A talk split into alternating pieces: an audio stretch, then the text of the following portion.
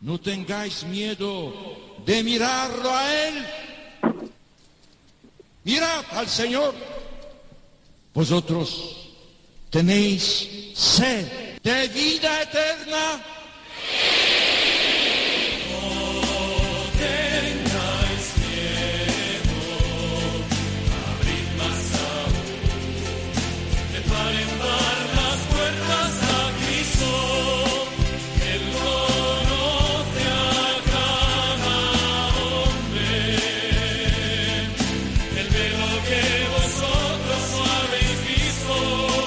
Comienza No tengáis miedo con el padre Juan Francisco Pacheco.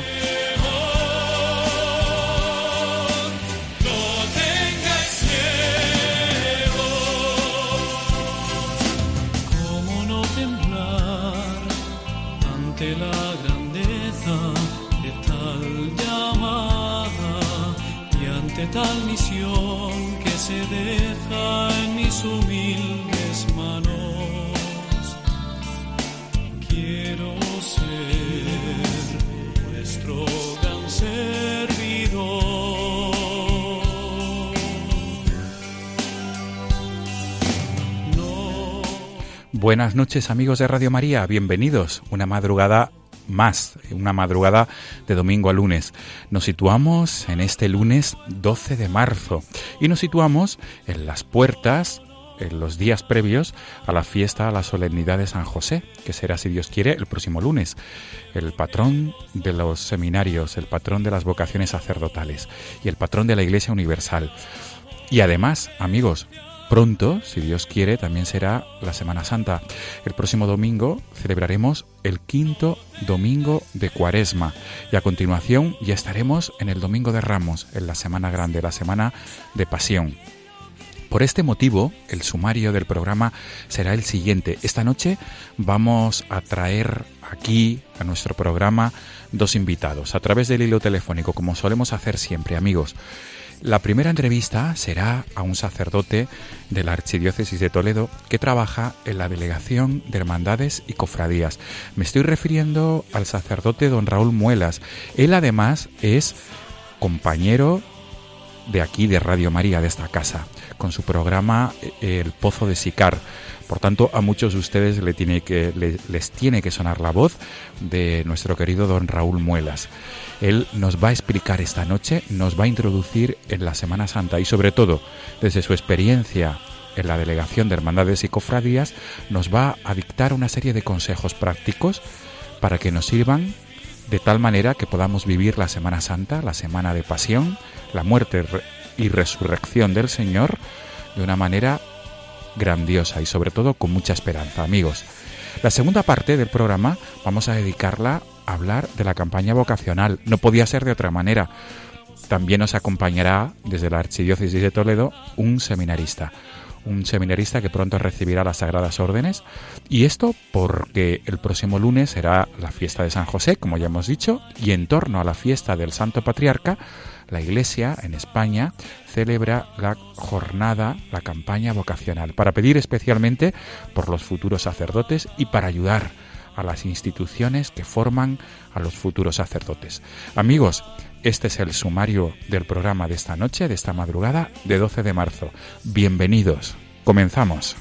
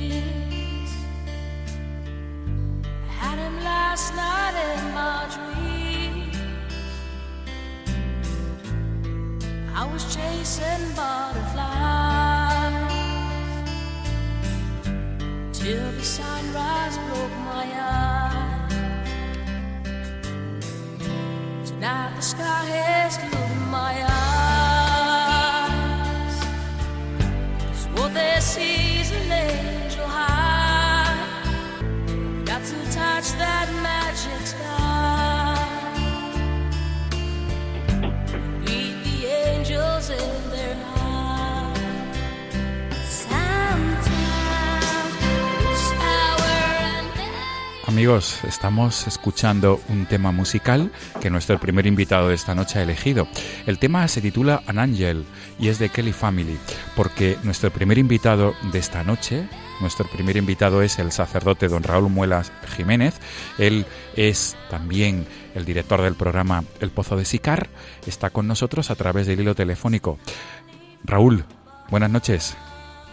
Muy buenas noches, Juan Francisco. Qué alegría de, estar en tu programa poderme asomar eh, a este de la madrugada de Radio María, un, día antes de que yo aparezca por aquí.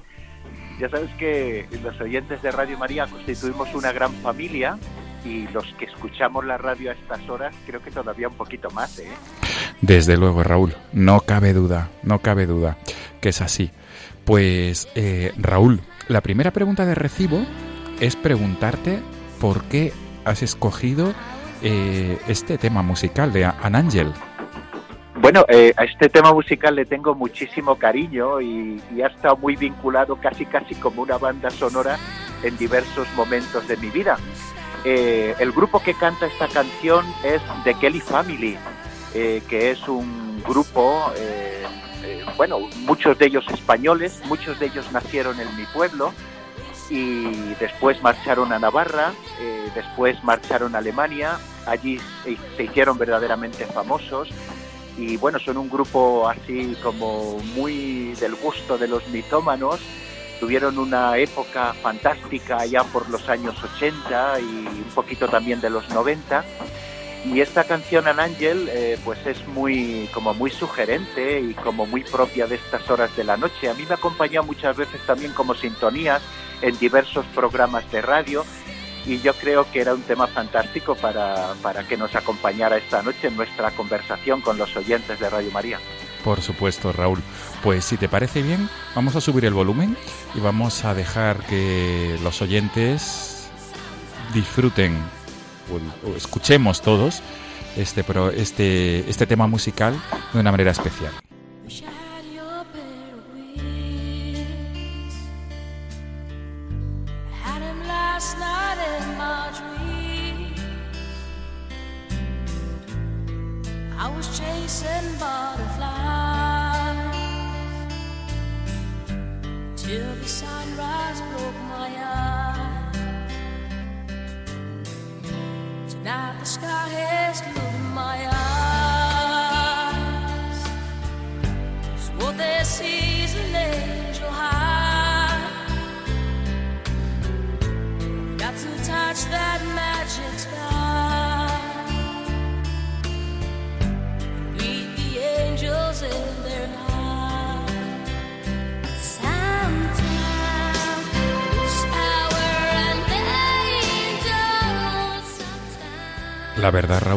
Tú dices, es un tema que te invita a, meditar, ¿verdad? Es un tema con cierta profundidad, o, casi toda. Todo, todo lo que dice la letra es profundo, ¿verdad?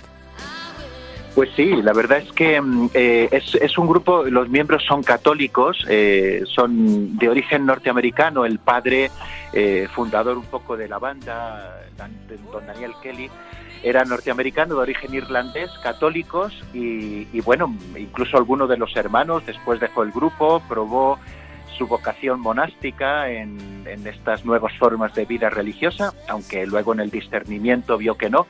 Pero bueno, eh, son gente muy religiosa y en muchas de sus letras eh, se nota, se nota mucho, sí. Qué bueno. Pues qué mejor tema para introducir el tema que vamos a abordar en esta primera parte del programa de esta madrugada, de esta madrugada previa al quinto domingo de Cuaresma y previa, por tanto, también a la fiesta de San José. Eh, Raúl, lo primero de todo, eh, ya entramos de lleno en el diálogo nocturno, es eh, un poquito introducirte quién eres, em, cómo surge tu vocación sacerdotal y sobre todo tu relación en el trabajo con las cofradías.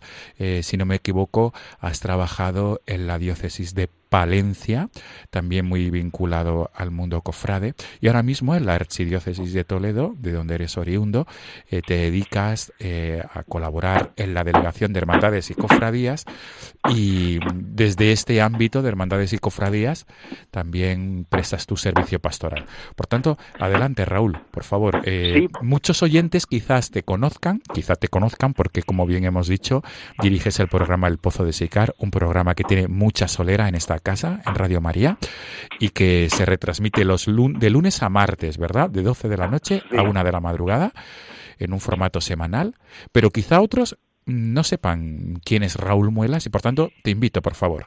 A que... Bueno, eh, eh, la, verdad es que eh, estando detrás del micrófono y dirigiendo el programa, pues eh, habla uno poco de sí mismo, entonces posiblemente muchos tampoco sepan muchas cosas, ¿no? Bueno, yo, yo nací en un pueblo eh, cerquita de Talavera de la Reina, que se llama Gamonal, eh, soy el hermano mediano de una familia constituida por mis padres y otros dos hermanos, uno mayor y otro más pequeño. Yo sentí mi vocación muy jovencito y me fui al seminario menor de Mora de Toledo, donde hice allí los tres cursos del bachiller, y después Yacou y los cursos de, la carrera eclesiástica los hice en el Seminario Mayor de Toledo. Me ordené sacerdote, eh, de diácono me ordenó el cardenal don Marcelo, que hemos celebrado el centenario de su nacimiento hace, hace poquitas semanas. Y después ya me ordenó de presbítero el don Francisco Álvarez Martínez, eh, cardenal de Toledo emérito. Y nada más ordenarme, como primer destino me marché a Palencia como secretario particular de don Rafael Palmero Ramos, el que hasta entonces había sido eh, obispo auxiliar de Toledo y por esas fechas eh, le trasladaron como obispo diocesano de Palencia.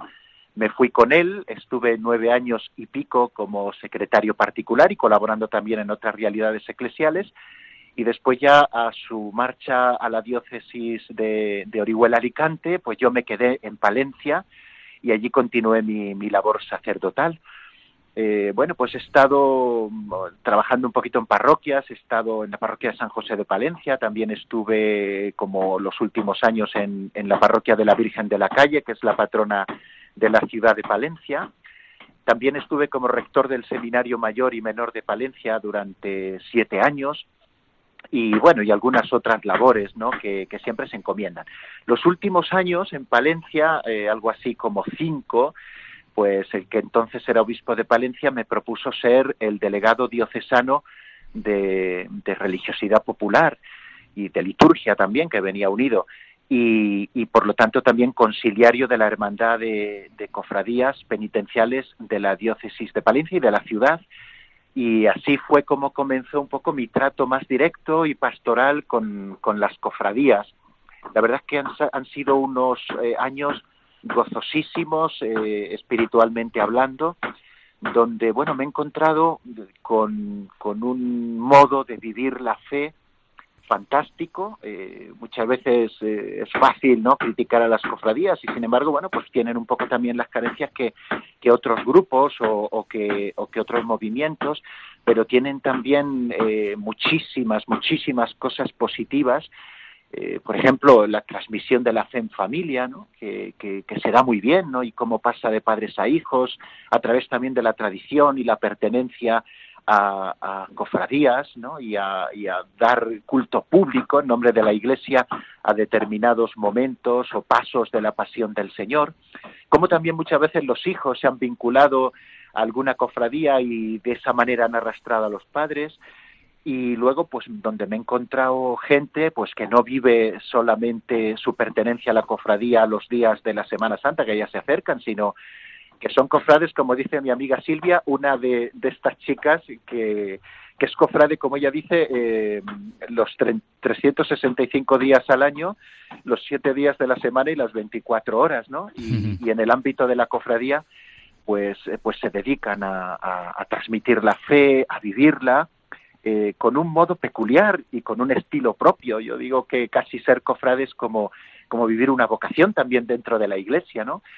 Y donde me he encontrado pues, verdaderos ejemplos de entrega, de generosidad, de trabajo, de, deseo de transmitir la fe en la calle a través de esas catequesis vivientes que son las procesiones o a través también de las estaciones de penitencia. O sea que eh, verdaderamente yo he recibido muchísimos buenos ejemplos y, me ha sido muy fácil ser sacerdote en este ámbito. ¿no? Eh, coincidió mi tiempo en Valencia con, con el mandato en la hermandad de mi buen amigo Ángel Martínez eh, que es un hombre entusiasta, trabajador y que, ha luchado junto con otros hermanos mayores por porque la Semana Santa de Palencia no sea solamente un hito cultural en la ciudad, sino sino realmente un modo de vivir la fe y de arrastrar a otros a vivirla. Qué bueno. Eh, Raúl, por tanto, estás avezado y subrayo esto último, en tu experiencia eh, con, en el mundo cofrade, en el mundo de las hermandades. uno de los objetivos de este programa, de este programa nocturno, quincenal, es siempre transmitir esperanza, transmitir mucha confianza. Y, siempre desde aquí invitamos a los oyentes a reflexionar en los distintos temas que abordamos.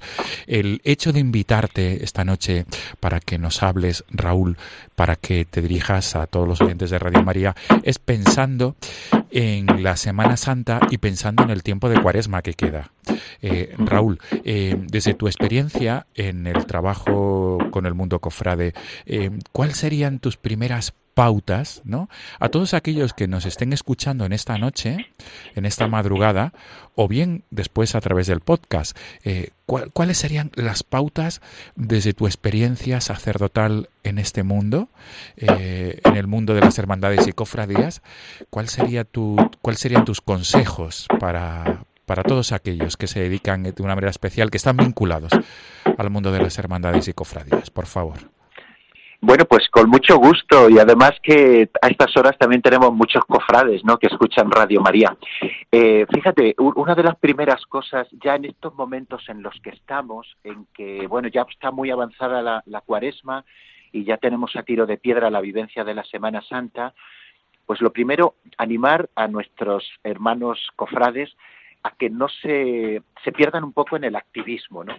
Eh, ahora hay muchas cosas que hacer en las cofradías, ¿no? Eh, bueno, a lo largo de todas las cuaresmas, pues se van organizando cosas y, se van realizando diferentes actos de piedad y como que se intensifica un poco la vida en las cofradías. Pero, pero claro, ahora, se ahora toca, perdón, eh, a pocos días ya de la Semana Santa, preparar muchísimas cosas materialmente hablando, ¿no? preparar los pasos, ponerlos en sus tronos, eh, intensificar un poco los ensayos para los que son cargadores, eh, limpiar la plata, que también es, es, como muy importante, preparar los altares. Eh, bueno, pues todas las horas del día como que son pocas para dedicarlas a que todo esté a punto para la vivencia solemne de los misterios de la pasión, muerte y resurrección del Señor. Y entonces con tantas cosas que hacer, eh, uno, de, uno de los peligros que yo he visto y, contra el que se lucha también en el seno de las cofradías es el del el activismo, ¿no? Que el medio de toda esta actividad, a veces frenética en el seno de las cofradías, eh, no se pierda el referente de la contemplación.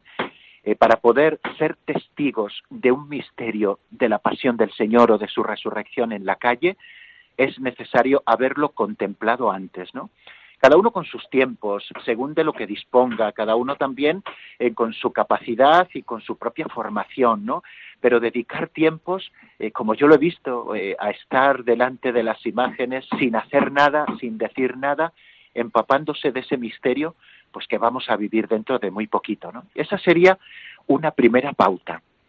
Y otra segunda pauta es animar a todos los cofrades, no ya quizá a los más comprometidos con los trabajos, como antes decía, sino digamos a esos hermanos que podemos llamar de paso, ¿no? Es decir, eh, aquellos que salen en sus procesiones, pero que tampoco pueden dedicar mucho tiempo a la cofradía por diversos avatares, o porque solo van a su ciudad natal o a sus pueblos natales en, en los días propios del trigo sacro, ¿no?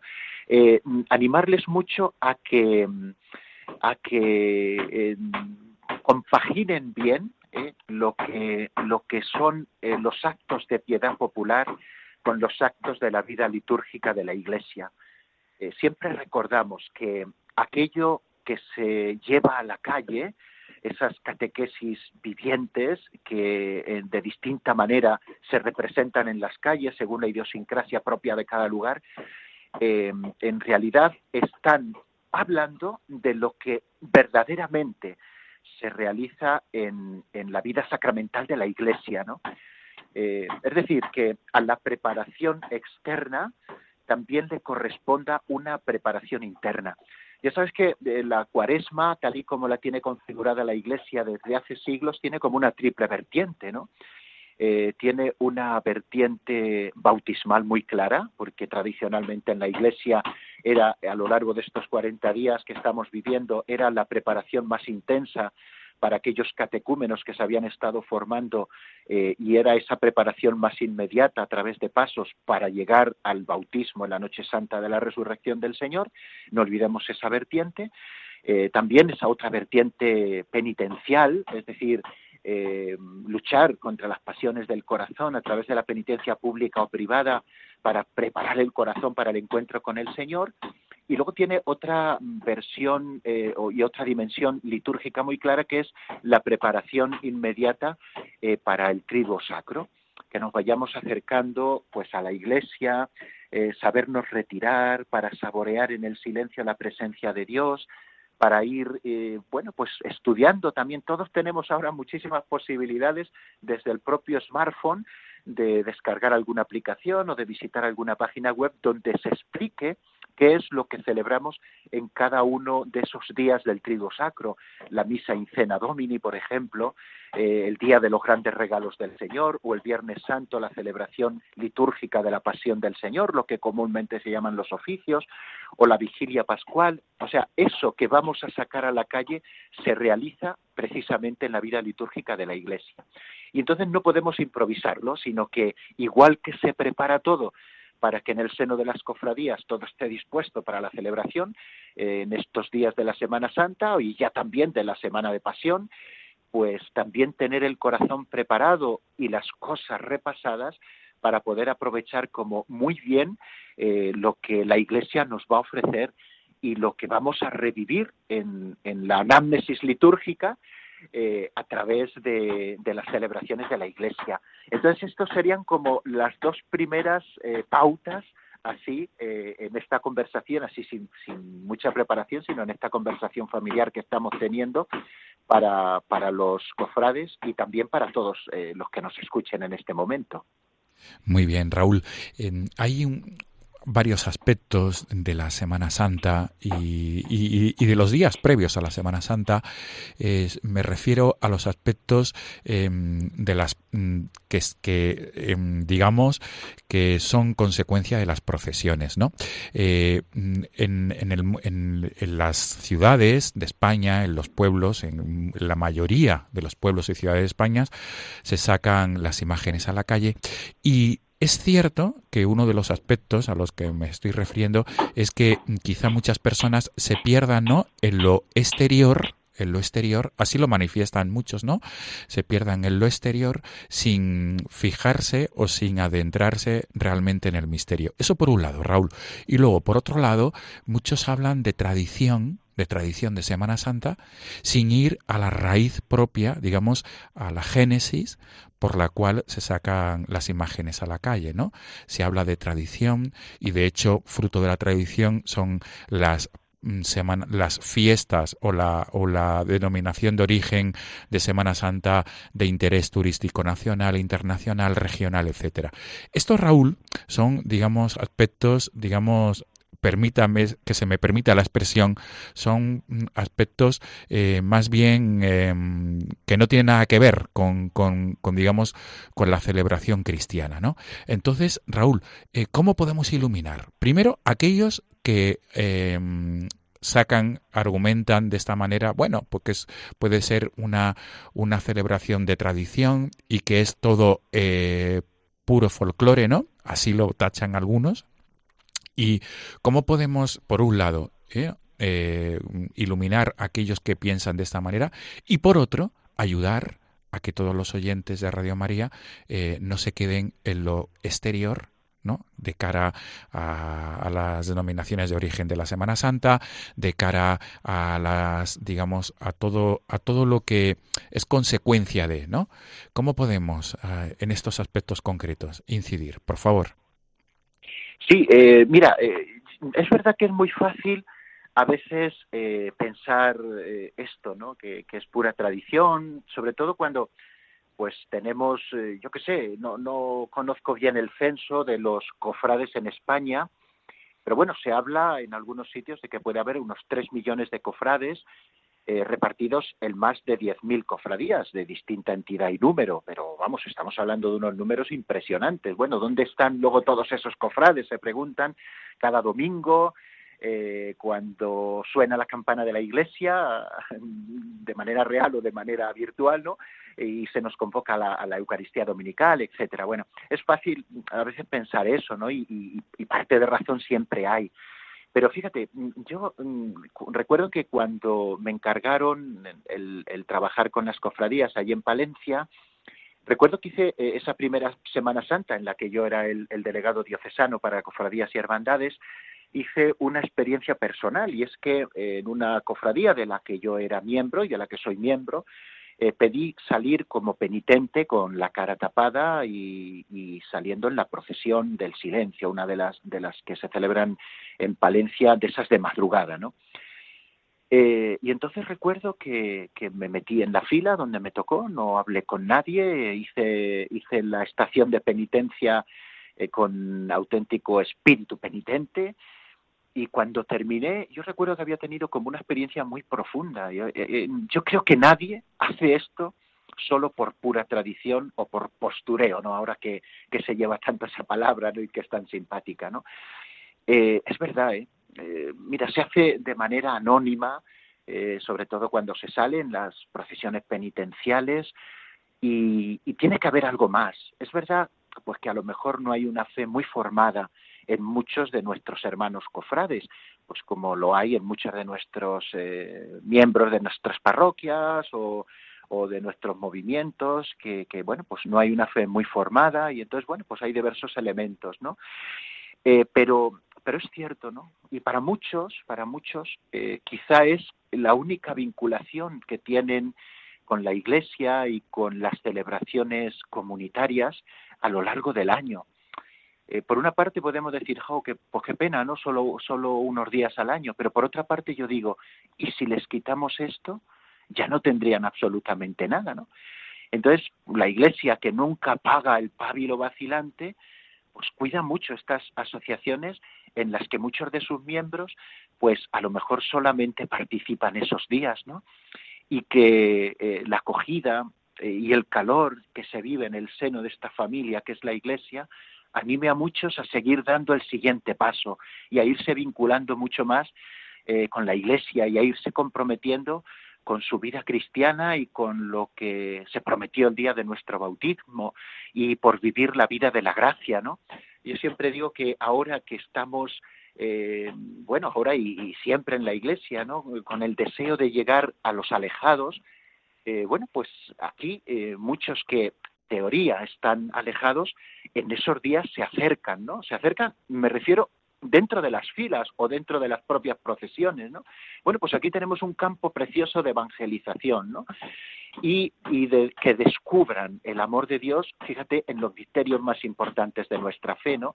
En, en, el, en la locura del amor de Dios que le lleva a quedarse en la Eucaristía, en la locura del amor de Dios que pasa la pasión de su corazón en Getsemaní, en la locura del amor de Dios que, padece la pasión por, nosotros y por nuestra salvación y que le lleva hasta dar la vida por sus amigos en la cruz y resucitar porque la muerte no tiene la última palabra. ¿no? Aquí tenemos un campo fantástico de evangelización. Por eso yo soy un enamorado del mundo cofrade, porque con todos los defectos que pueda tener y con todo lo externo que para muchos pueda parecer su vinculación a las cofradías, y por mucha falta de formación que en algunos miembros pueda existir, eh, tenemos un campo fantástico porque no olvidemos que las cofradías son tan iglesia como otras realidades y con una solera de más de muchos siglos, ¿no? Eh, yo creo que eso, eso es como muy importante, ¿no? Y luego, fijaros, hay algo también como muy, muy importante y es que eh, en una sociedad secularizada en, en la que se ha eh, quitado los signos de Dios de la propia sociedad y de la propia vida social y de las calles, etcétera, pues bueno, tenemos ahí como unos días en que las imágenes vuelven a salir a la calle, ¿no? Y hay muchísimas eh, ciudades y pueblos, especialmente en la ciudad, quizás eh, está el ambiente como más secularizado, ¿no?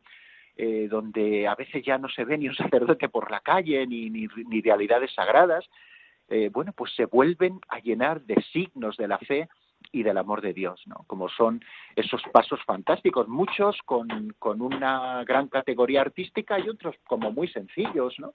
Eh, más o menos antiguos, pero vuelve a llenarse nuestras calles de eso.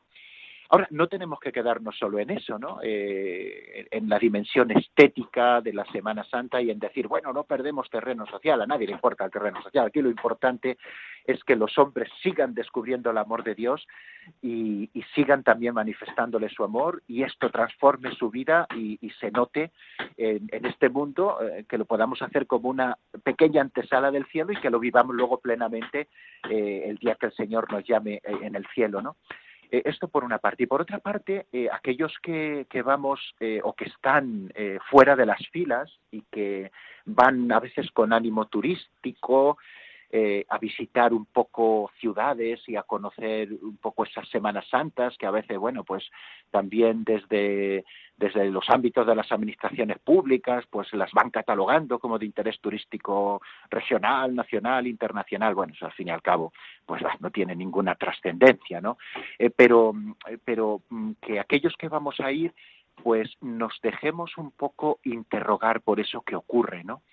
Eh, Fijaros que cuando la gente se desplaza a otras ciudades para ver la Semana Santa de tal o cual sitio, eh, buscando un poco pues lo curioso de cada lugar, pues también eh, a la vez que, que busca rincones para ver las procesiones, etcétera, pues también visita las iglesias, también los palacios que así se llaman o las sedes de las cofradías, eh, pues son días de puertas abiertas, existen los monumentos, eh, bueno, la gente como, como que vuelve ¿no? también a entrar en el templo, muchos también se organizan y yo lo recomiendo vivísimamente, ¿no? como, como algo muy importante, eh, no solamente ir a visitar la Semana Santa de un sitio, sino eh, en, en, cuanto a lo de eh, religiosidad popular se refiere, sino también participar en los, en los oficios, eh, y en las distintas celebraciones litúrgicas y en los sermones de las siete palabras y en, bueno, en todos los, los actos o estaciones de penitencia, eh, la vida litúrgica y la vida devocional, eh, que participen en todo, ¿no? Y, y, y, y entonces, eh, verdaderamente, eh, no solo será una visita turística al uso, sino que será algo que marque para siempre sus vidas, ¿no? Eh, la Semana Santa, sobre todo para a muchos, eh, ha supuesto un encontrarse con el Señor para luego poderla vivir a lo largo de todo el año. Así que yo animo mucho a que, eh, bueno, pues no nos acerquemos con prejuicios, ¿no? Eh, los que están fuera de las, eh, de las mm, cofradías. Eh, a veces, eh, fíjate, escuchaba yo una, una frase en el mundo cofrade que dicen, joa, es que a veces estamos como en terreno de nadie, ¿no? La gente de la iglesia más comprometida eh, como que nos considera eh, gente de fuera, ¿no? Y la gente de fuera nos llama los capillitas, entonces como que nadie nos quiere, ¿no? Y hoy eh, quiero decirle a los cofrades que les queremos mucho y que son miembros de la iglesia y que, y que les agradecemos enormemente lo que hacen por la transmisión de la fe. Así que bueno, pues aquí tenemos como unas pistitas, ¿no? Para, para poder acercarnos a esa Semana Santa que ya está bien cerca. Qué bien, Raúl. Efectivamente, nos quedamos con este mensaje tuyo, Raúl, que sepan los cofrades, el mundo cofrade, el mundo de la iglesia, en el ámbito cofrade, que les queremos mucho. Esto es verdad y hay que subrayarlo. Raúl, ha sido un placer escucharte en este programa, no tengáis miedo, en este diálogo nocturno. Se nos agota el tiempo y es una pena porque daría para mucho más, ¿no? Este diálogo esta entrevista, esta conversación. Nos quedamos con tus pautas y tus consejos prácticos de cara a los últimos días de la cuaresma y de cara a la Semana Santa que está a la vuelta de la esquina, nunca mejor dicho. Don Raúl Muelas, director del programa El Pozo de Sicara, aquí en Radio María, sacerdote que trabaja en la Archidiócesis de Toledo, en la Delegación de Hermandades y Cofradías. Mil gracias por atendernos en esta madrugada y todo lo mejor para estos días venideros de la muerte, de la pasión, muerte y resurrección del Señor. Muchísimas gracias, don Juan Francisco. Un abrazo muy fuerte para ti y para todos los oyentes de No tengáis miedo. Pues nos quedamos con este tema que tú has escogido y que significa mucho para ti, An Angel, de, el, que es del grupo de Kelly Family. Y nos quedamos con esta sintonía porque para ti, como tú has dicho en la introducción, significa mucho y ha significado. Y sigue significando. Raúl, hasta pronto, un abrazo y buenas noches. Gracias. Buenas noches.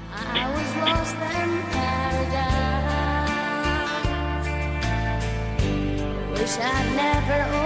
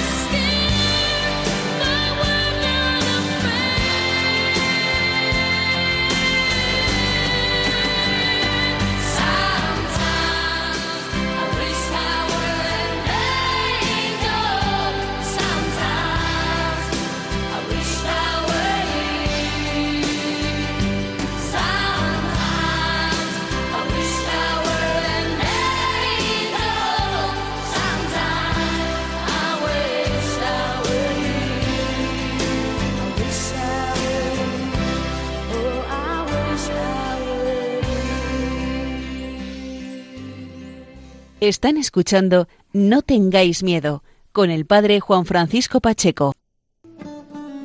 In a long and lonely field, I walked one morning in the rising sun. Everything was silent. A prayer was in my heart. I wondered in other lands beyond these hills, beyond my little world. How can I bring your message and bear your light? Then the winds came and the pouring rain. I was swept away, and your quiet voice spoke in my heart. Just follow. I'll show you the way.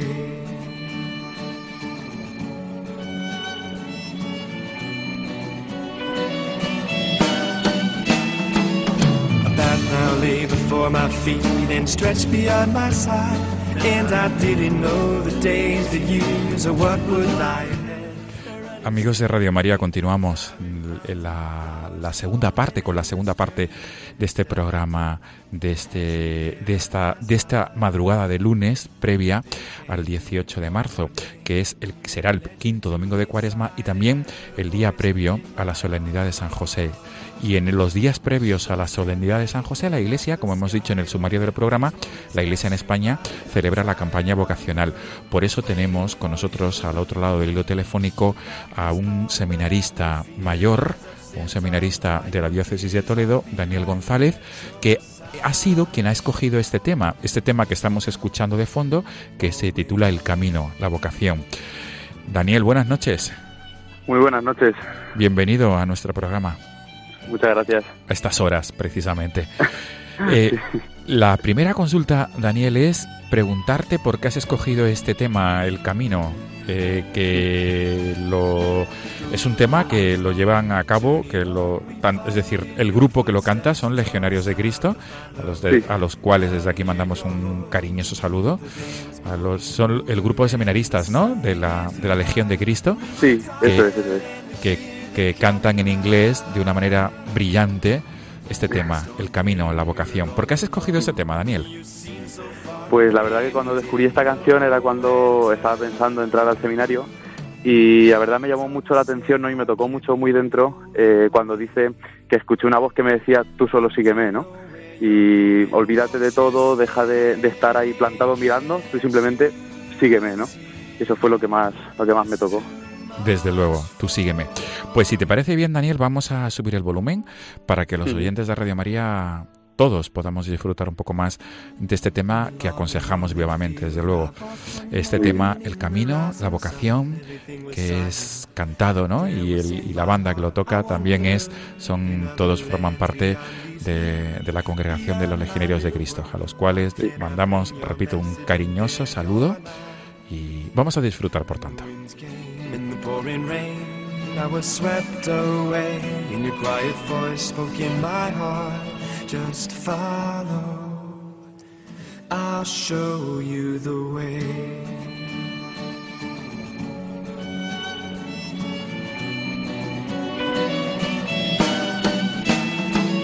A path now lay before my feet and stretched beyond my side. And I didn't know the days, the years, or what would lie ahead. A running stream beneath a towering mountain, flowers, thorns, an endless journey. Every step I took, I had you there at my side.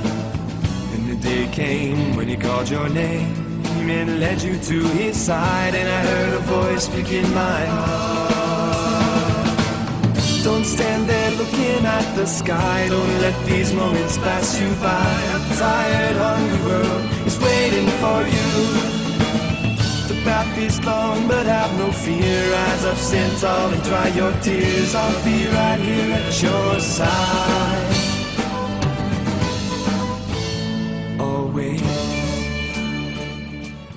Es un tema muy pegadizo, Daniel, y además de eso, pues muy motivador, desde luego. Tú sígueme y estaré, always, dice, siempre a tu lado.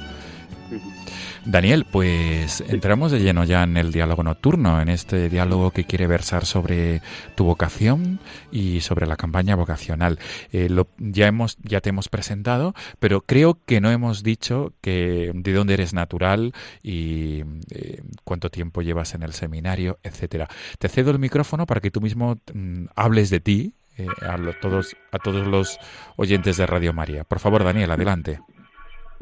Muy bien, pues bueno, como bien ha dicho, me llamo Daniel, soy de Talavera de la Reina, de nuestra diócesis de Toledo, y bueno, actualmente tengo 19 años, estoy en segundo de filosofía, ¿no? Y bueno, pues mi vocación eh, nace desde bien pequeño, ¿no? Ya a los 14 años sentí esa llamada del Señor, ¿no? Después de, pues bueno, nunca haberme planteado algo de Dios o de ser sacerdote, con una peregrinación que hice con mi colegio, a Javier en 2012, pues eh, allí sentí que, el Señor me llamaba, ¿no? Que el Señor, pues, tenía un plan para mí, ¿no? Que, como dice la canción, me decía, tú solo sígueme, ¿no? Que, que con mi gracia te basta. Y bueno, ahí estuve discerniendo dos años en mi casa, en Talavera, con mis padres, con un sacerdote, un muy amigo mío, y así es como decidí, pues, dar el paso al Seminario Menor de Toledo, ¿no? A hacer bachillerato, y aquí estuve, pues, dos años maravillosos, ¿no? Y aquí pues configurándome con el Señor, aprendiendo de, ¿no? de nuestra imagen de Jesús adolescente y así, bueno, pues cerca del Señor es como di el paso al seminario mayor y ya estoy por mi segundo año en el seminario mayor. Buenísimo. Por tanto, tienes experiencia de seminario menor, de seminario menor, y por tanto, digamos que mm, la antesala, ahora, la antesala de tu vivencia en el mayor ha sido esta experiencia de vivir con tus compañeros en los en un seminario menor, que por tanto tú mismo eres un ejemplo de que puedes decirnos que el seminario menor, seminario menor, los seminarios menores valen mucho y para mucho, ¿verdad, Daniel? Sí, sí, desde luego, desde luego. El seminario menor, la verdad es que lo sientes verdaderamente como tu casa, ¿no? Es, un- es una maravilla, es un, como su nombre indica, no es un semillero donde ya desde bien pequeñito, pues, eh, se puede plantar en ti esa semilla de la vocación sacerdotal y cómo creces con tus compañeros y haciendo amistades, pues que el día de mañana, si Dios quiere, serán también tus amigos sacerdotes. No cabe duda. Daniel, ¿y cómo, digamos, cómo se han desarrollado los tus años de seminario, tanto en el menor como en el mayor? Y estoy pensando, Daniel, en esta Sí. madrugada, que también pienses, valga la redundancia, En jóvenes que nos puedan estar escuchando ahora a través de la radio o después a través del podcast. En jóvenes, en sus padres o en sus abuelos. Digamos que, que te pido por favor que los tengas muy presentes a Sí. la hora de, de contar tu experiencia y sobre todo de lanzar un mensaje. Adelante, por favor. Bien, pues la verdad es que estos años de seminario, tanto seminario menor como seminario, como seminario mayor, eh, han sido años de muchos regalos del Señor, ¿no? Que nunca quiere decir que, que sea un camino de rosas fácil, ¿no? Pero que el Señor eh, se ha hecho muy presente, ¿no? Pues mediante eh, los formadores que son como pues, verdaderos padres que están pendientes de, tu vocación y no solo a nivel espiritual, sino también eh, a nivel humano, ¿no? A nivel personal y como también pues forjar verdaderas amistades en el Señor, ¿no? Que son luego las amistades que verdaderamente duran. Y, y sobre todo eso, ¿no? Yo estos dos años de seminario menor y los dos años de seminario mayor que llevo, eh, sí que puedo decir que han sido un- unos años de continuos regalos, ¿no? Y continuas gracias del Señor, como el Señor se ha hecho presente en cada momento, tanto bueno como malo, ¿no? Y sobre todo, bueno, pues sí que es verdad que cuando se lo dije a mis padres, pues al principio fueron un poco reticentes, ¿no? De, de ir al seminario, sobre todo porque, porque ya, bueno, tenían pensado para mí también, pues, ciertos planes, ¿no? Pero sobre todo el verme feliz, verdaderamente feliz, porque seguir el camino que tiene el Señor preparado para cada uno es felicidad, ¿no? El verme feliz fue lo que a ellos les ha hecho, pues, ver que de verdad este camino es del Señor y que es la elección que he hecho para mi vida y que estoy verdaderamente feliz, ¿no? Y siempre me gusta decir, ¿no? A tanto a los padres como a los chicos, ¿no? Que pueden sentir la vocación al sacerdocio, ¿no? A entrar en el seminario para formarse y ser sacerdote, es lo que decía Juan Pablo II, ¿no? No tener miedo, abrir la puerta de nuestro corazón a Jesucristo, porque es que no te quita nada, te lo da todo, ¿no? Te da el ciento por uno y te llena de una felicidad tremenda, ¿no? Que nada en este mundo puede siquiera igualar. Qué bueno. Daniel, mm, de tus, de tus años, de tu experiencia de seminario, eh, ¿alguna anécdota que nos puedas compartir en esta madrugada y que pueda ayudar a otros jóvenes a que eh, se planteen o simplemente a que dejen de tener miedo, como, como dice el tema musical que tú has escogido, el camino, la vocación. Deja de tener miedo y yo siempre estaré a tu lado, viene a decir un poco el mensaje de este tema. ¿Alguna anécdota que puedas compartirnos, por favor? Sí, pues eh, la verdad es que así, ahora que, que lo menciona, eh, en el seminario menor, ¿no? Siempre, bueno, con una dinámica distinta, ¿no? Al seminario mayor eh, se hacían peregrinaciones, ¿no? Aquí, por ejemplo, los dos años que estuve, pues estuvimos en una en Jaén y otra en Valencia, al sepulcro de nuestro patrón Santo Tomás de Villanueva.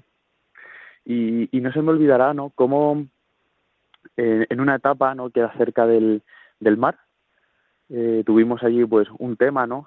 Y, era lógicamente, ¿no? Sobre la vocación y estaba así como eh, atardeciendo, ¿no? Y cómo nos hablaban de la vocación y, y era hermoso, ¿no? Ver cómo, pues eso, cómo te sentías como los apóstoles, ¿no? Aquí en la playa, delante de, este mar y sentía, ¿no? Cómo el Señor me volvía a decir, tú solo sígueme, ¿no? No solo te quedes ahí mirando el mar o mirando la arena de la playa, tú échate a nadar, ¿no? Que ya, pues si te hundes, yo estaré contigo, yo te levantaré, ¿no? Y fue la verdad es que un momento eh, bastante, bastante, pues importante en mi vida, ¿no? Y te sentía al Señor verdaderamente muy cerca, ¿no? Que siempre, pues no hace más que recordarnos que la llamada no es algo que te hace un día y ya está, ¿no? Sino que continuamente te está diciendo que remes mar adentro. Daniel, eh, ¿se pasa miedo en el seminario? Es decir, en los pasos que uno va avanzando en la medida que se va acercando al sacerdocio. Sí, la verdad es que miedo un poco bastante, ¿no? Sobre todo cuando tienes la conciencia de verdaderamente a lo que estás llamado, ¿no? Pues llega un momento en que cuando el Señor, bueno, pues según van pasando los años, te va haciendo consciente de lo que realmente es el sacerdote, ¿no? Que tú, pues siendo un hombre más, ¿no? Y también pues siendo muy pecador, el Señor te elige especialmente para que con unas palabras tuyas eh, el Señor, ¿no? Se haga presente en el altar para, para entregarse a su pueblo, ¿no? A la gente y cuando uno pues cae en la cuenta no y es consciente de, de lo grande que es este proyecto y de lo débil que es uno no que pues que tiene sus fallos y un montón de cosas pues uno se asusta no pero como decía un sacerdote eh, si sientes que el proyecto te sobrepasa y te asusta es buena señal no es que has caído en la cuenta de lo que verdaderamente es el sacerdote. Pero no es un miedo de decir ay madre no que yo yo no quiero esto no no es un miedo de decir esto es enorme yo muy pequeño Por lo tanto, la única opción que tengo es eh, pues confiarme del todo en el Señor, que por algo este proyecto es suyo, ¿no? Y él que ha iniciado hasta ahora, pues él mismo sé que la va a llevar a término. Mm, Daniel, importantísimo también es hacer mención al- a la labor y al cometido de los formadores, de los que os cuidan en el seminario. Digamos que, ¿qué nota pondrías tú a tus formadores por, por aterrizar y por concretar a los del seminario menor, como hemos dicho, que es esa institución que tanto ayuda también a las vocaciones sacerdotales, y, al- y a los tuyos del seminario mayor? Sí, sí, sí. Pues la verdad es que ambos, ambos formadores, eh, los pondría un 10, ¿no? Pero no por decir, ay, que a lo mejor me están escuchando, ¿no? Sino simplemente porque eh, soy consciente de que tiene que ser una tarea complicadísima, ¿no? En cada uno de los dos seminarios, por situaciones distintas. En el menor, bueno, porque luchar con, ¿no? Ahí en el día a día contra, pues, chavales más pequeños, pues siempre es complicado, ¿no? Y en el seminario mayor, pues tienen esa tarea también difícil de, de ir acompañando a, a los seminaristas en, en su formación hacia el sacerdocio, ¿no? Y yo entiendo que no tiene que ser absolutamente nada fácil, ¿no? Y muchas veces también, pues los seminaristas tampoco se lo ponemos fácil, pero ellos como hombres de Dios que son, la verdad es que nos acompañan, ¿no? Y nos hacen sentir la presencia de un Dios que es nuestro Padre. Muy bien, Daniel. Y ahora vamos a, Daniel, a- a concretar eh, en, digamos, en el mensaje de la campaña vocacional que, digamos, la finalidad, mejor dicho, de la campaña vocacional es concienciar, pedir oraciones, pedir ayuda económica también a los seminarios y, y sobre todo, despertar despertar la inquietud voca- vocacional en los jóvenes con los que os crucéis o con aquellos que os encontréis. Ahora quisiera pedirte que pienses en ellos, ¿no? De una manera muy especial. En, en jóvenes que mm, en esta madrugada pueden estar escuchándonos por cualquier razón o después, quién sabe, que les llegue el podcast o entran en la página de Radio María y se encuentran con este programa. ¿Cuál es tu mensaje específico para los jóvenes desde tu experiencia de joven, Daniel? Pues bueno, como he dicho antes, esa frase de Juan Pablo II, ¿no? Que fue lo primero que dijo cuando le eligieron papa, eh, no tengáis miedo, ¿no? Eso en mi vida ha estado súper presente porque eh, muchas veces situaciones o simplemente el proyecto que Dios tiene para cada uno sientes que te supera, ¿no? Pero yo por eso el mensaje que, que yo he recibido por parte del Señor, por parte de mis formadores, de mis amigos, es el que me gusta transmitir a, a los demás, ¿no? Que no tengan miedo, chicos, no tengáis miedo, que aunque sea algo enorme lo que el Señor te pide, más grande es Él, ¿no? Y más grande es su amor y por lo tanto más grande es la fuerza y la ayuda que nos da cada uno. Daniel, no obstante, eh, muchos jóvenes se pueden preguntar, claro, es muy fácil decirlo, ¿no? Eh, me pongo, me pongo en situación de ellos un poquito, Sí. un poquito para que para que tú también te sitúes. Es muy fácil decirlo. eh, eh, y, y- ahora viene esta pregunta.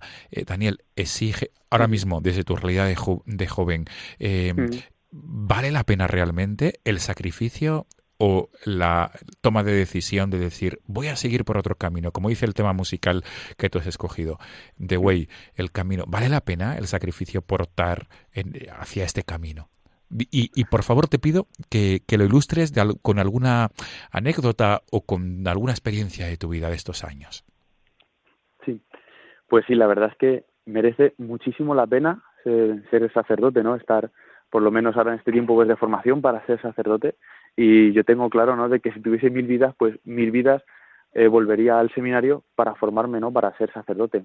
Y sobre todo donde yo siento más, ¿no? Esta pues reafirmación de mi vocación y también pues el, el ver que merece la pena es en peregrinaciones, ya no solo con el seminario, sino también con la delegación de juventud o con, o con otras instituciones, ¿no? Ver cómo los jóvenes ven al seminarista como un, como un modelo, ¿no? Y cómo se acercan a él quizás para hablar, ¿no? Le piden consejo desde su realidad de joven, ¿no? Porque a lo mejor muchas veces ven un sacerdote como más mayor que ellos, ¿no? Y ven, sin embargo, un chico que es de su edad, que tiene pues los mismos problemas y las mismas dificultades, ¿no? y la misma situación que él, pero sin embargo tiene una, ese algo especial, ¿no? Que es que se ha entregado al Señor y tú sientes como el Señor te da esa oportunidad, pues, de poder ayudar a los demás y de poder llevarles a Él, que es en definitiva lo, lo que constituye nuestra vida, ¿no? Y esos son los momentos en los que más claro tengo que merece la pena emprender esta aventura apasionante que es ser sacerdote.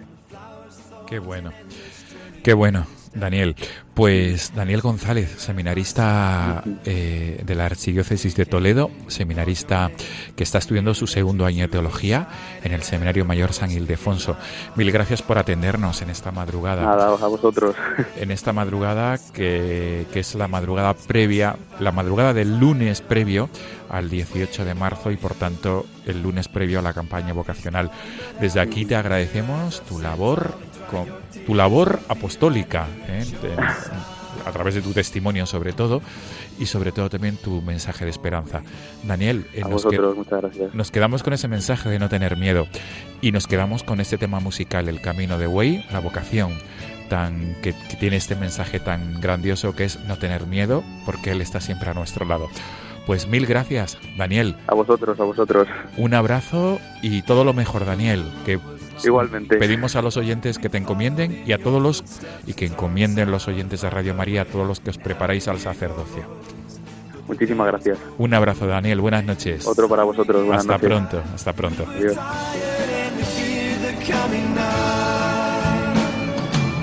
Then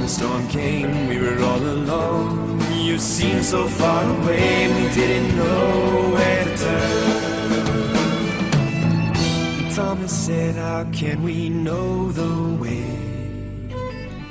We don't know where you're going. Won't you stay? Can't you? Amigos de Radio María, despedimos el programa, el programa quincenal. Nos volveremos a encontrar, si Dios quiere, en 15 días, Dios mediante. La próxima semana tendrán eh, ustedes, en, este, en, esta, en esta franja horaria, esta franja horaria tendrán el programa eh, Camino de Santiago con Manuel Varela, José Francisco Ruiz Jiménez y su equipo.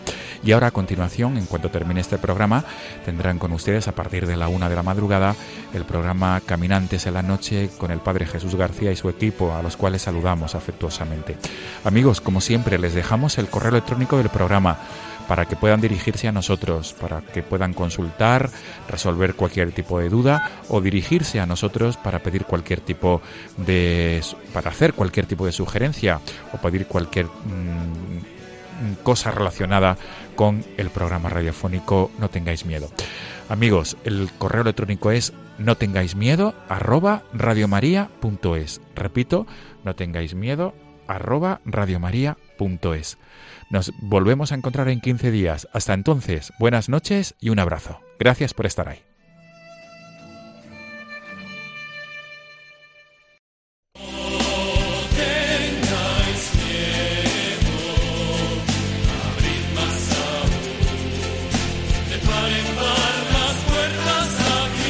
Y así finaliza en Radio María No tengáis miedo, un programa dirigido por el padre Juan Francisco Pacheco.